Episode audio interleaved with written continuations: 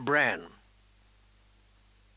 The morning had dawned clear and cold, with a crispness that hinted at the end of summer.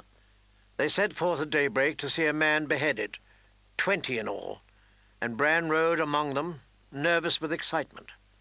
This was the first time he had been deemed old enough to go with his lord father and his brothers to see the king's justice done. It was the ninth year of summer and the seventh of Bran's life. The man had been taken outside a small holdfast in the hills. Robb thought he was a wildling, his sword sworn to Mance Rayder, the king beyond the wall. It made Bran's skin prickle to think of it. He remembered the hearth tales old Nan told them. The wildlings were cruel men, she said, slavers and slayers and thieves.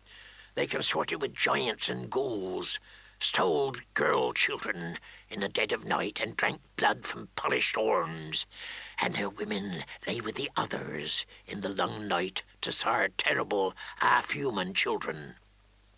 But the man they found bound hand and foot to the holdfast wall, awaiting the king's justice, was old and scrawny, not much taller than Robb.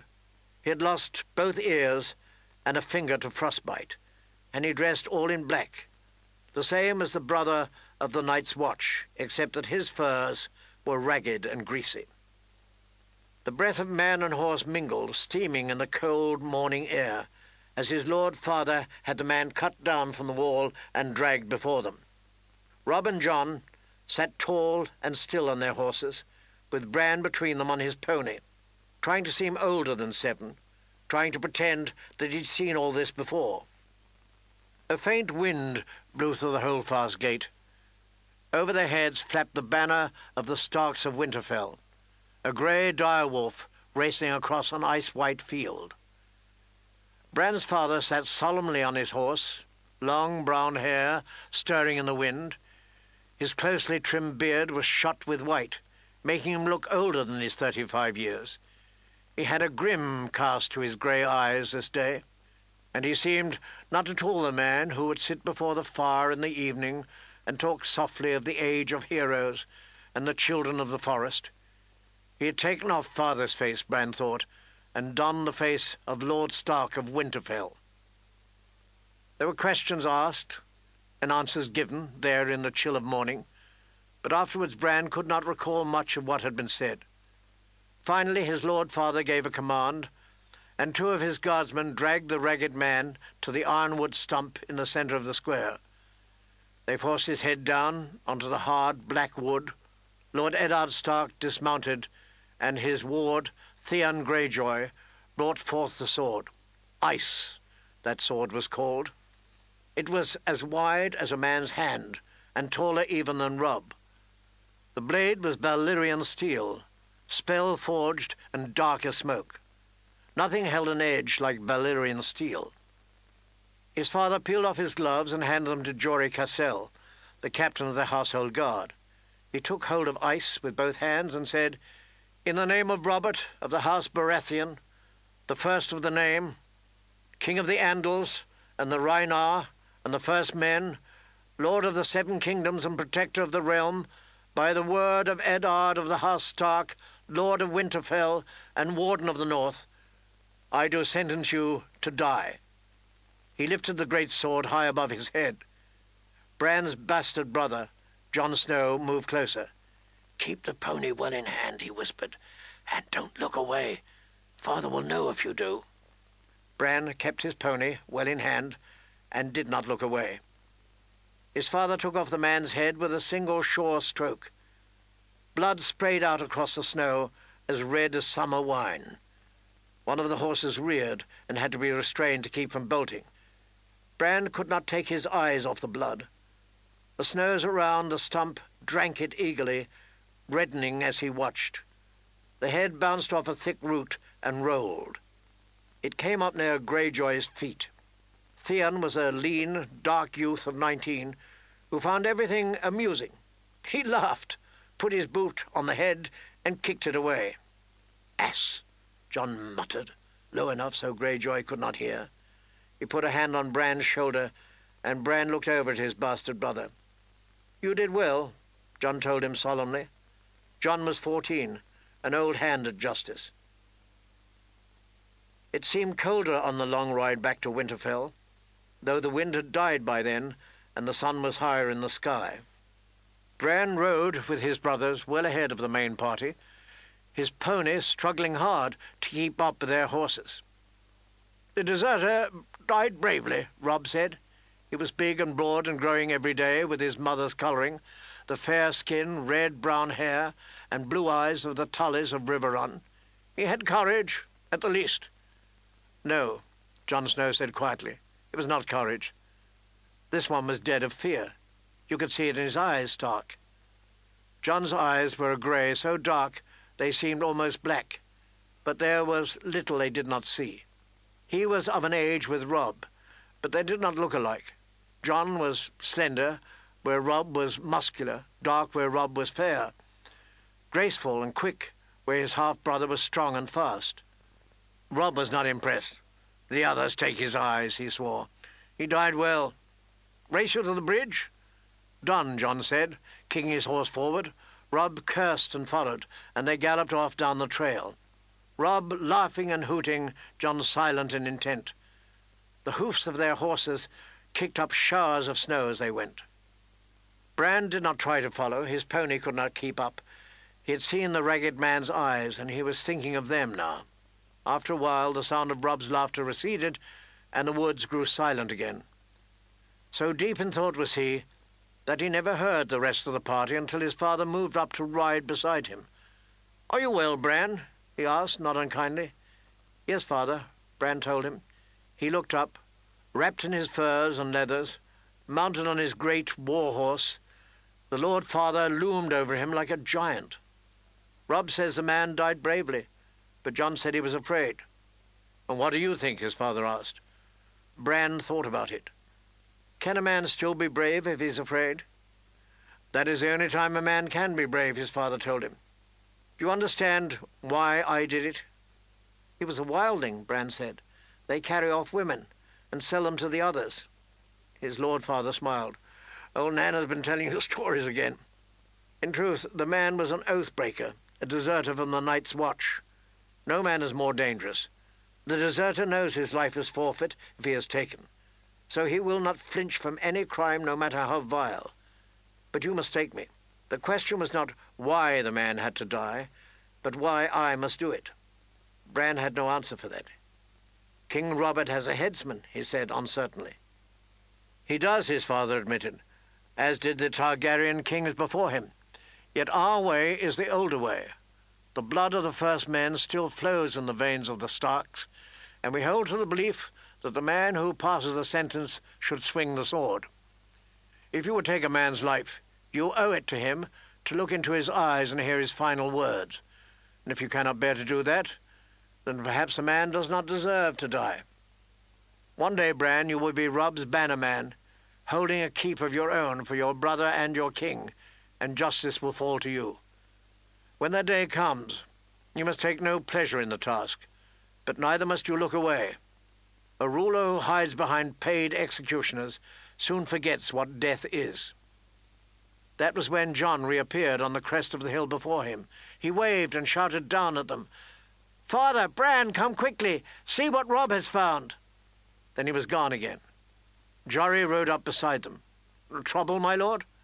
Beyond a doubt, his lord father said. Come, let us see what mischief my sons have rooted out now. He sent his horse into a trot. Jory and Bran and the rest came after. They found Robb on the river bank north of the bridge, with Jon still mounted beside him. The late summer snows had been heavy this moon turn. Robb stood knee-deep in white, his hood pulled back so the sun shone in his hair. He was cradling something in his arm, while the boys talked in hushed, excited voices. The riders picked their way carefully through the drifts, groping for solid footing on the hidden, uneven ground. Jory Cassel and Theon Greyjoy were the first to reach the boys. Greyjoy was laughing and joking as he rode. Bran heard the breath go out of him. Guards, he exclaimed, struggling to keep control of his horse as he reached for his sword. Jory's sword was already out. Robb, get away from it! He called his horse reared under him. Robb grinned and looked up from the bundle in his arms. She can't hurt you, he said. She's dead, Jory. Bran was afire with curiosity by then. He would have spurred the pony faster. But his father made them dismount beside the bridge and approach on foot. Bran jumped off and ran. By then, Jon, Jory, and Theon Greyjoy had all dismounted as well. What in the seven hells is it? Greyjoy was saying. A wolf, Robb told him. A freak, Greyjoy said. Look at the size of it. Bran's heart was thumping in his chest as he pushed through a waist-high drift to his brother's side. Half buried in the blood-stained snow, a huge dark shape slumped in death. Ice had formed in its shaggy grey fur, and the faint smell of corruption clung to it like a woman's perfume. Bran glimpsed blind eyes crawling with maggots, a wide mouthful of yellow teeth, but it was the size of it that made him gasp. It was bigger than his pony, twice the size of the largest hound in his father's kennel. It's no freak, Jon said calmly. That's a dire wolf. They grow larger than the other kind. Theon Greyjoy said, There's not been a dire wolf sighted south of the wall in two hundred years. I see one now, Jon replied. Bran tore his eyes away from the monster. That was when he noticed the bundle in Robb's arms. He gave a cry of delight and moved closer. The pup was a tiny ball of grey-black fur, its eyes still closed. It nuzzled blindly against Robb's chest as he cradled it, searching for milk among his leathers, making a sad little whimpery sound. Bran reached out hesitantly. Go on, Robb told him. You can touch him. Bran gave the pup a quick, nervous stroke, then turned as Jon said, Here you go. His half-brother put a second pup into his arms. There are five of them. Bran sat down in the snow and hugged the wolf pup to his face. Its fur was soft and warm against his cheek. Dire wolves loose in the realm after so many years, muttered Hullen, the master of horse. I like it not. It's a sign, Jory said. Father frowned. This is only a dead animal, Jory, he said. Yet he seemed troubled. Snow crunched under his boots as he moved around the body. Do we know what killed her?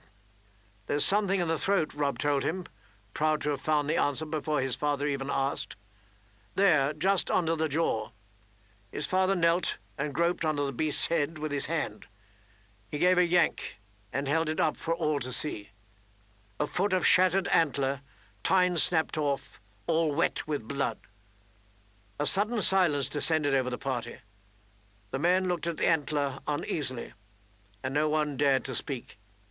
Even Bran could sense their fear, though he did not understand. His father tossed the antler to the side and cleansed his hands in the snow. I'm surprised she lived long enough even to whelp, he said. His voice broke the spell. Maybe she didn't, Jory said. I've heard tales. Maybe the bitch was already dead when the pups came. Born with the dead, another man put in. Worse luck. No matter, said Hullen. They'll be dead soon enough, too. Bran gave a wordless cry of dismay. The sooner the better, Theon Greyjoy agreed. He drew his sword. Give the beast here, Bran.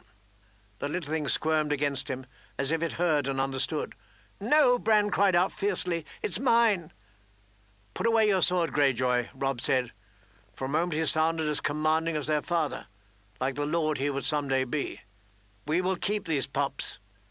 You cannot do that, boy, said Harwin, who was Hullen's son. It'll be a mercy to kill them, Hullen said. Bran looked to his lord father for rescue, but got only a frown, a furrowed brow.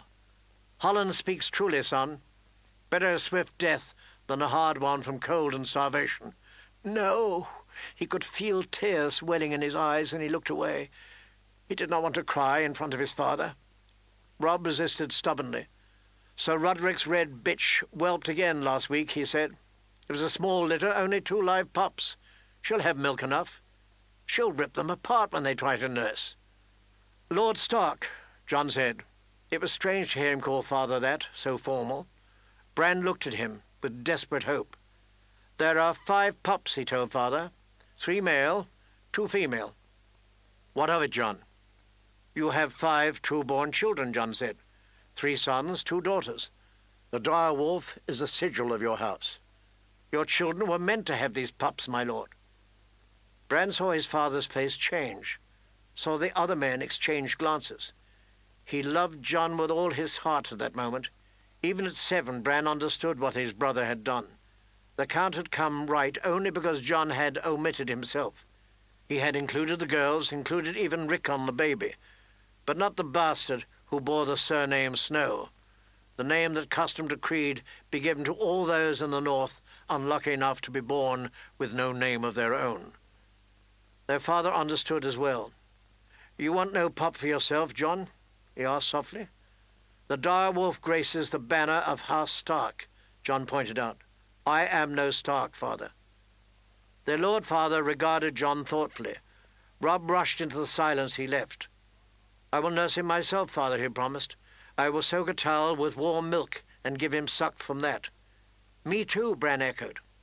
The Lord weighed his sons long and carefully with his eyes. Easy to say, and harder to do. I will not have you wasting the servants' time with this.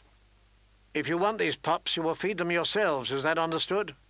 Bran nodded eagerly. The pup squirmed in his grasp, licked at his face with a warm tongue. Eh, you must train them as well, the father said.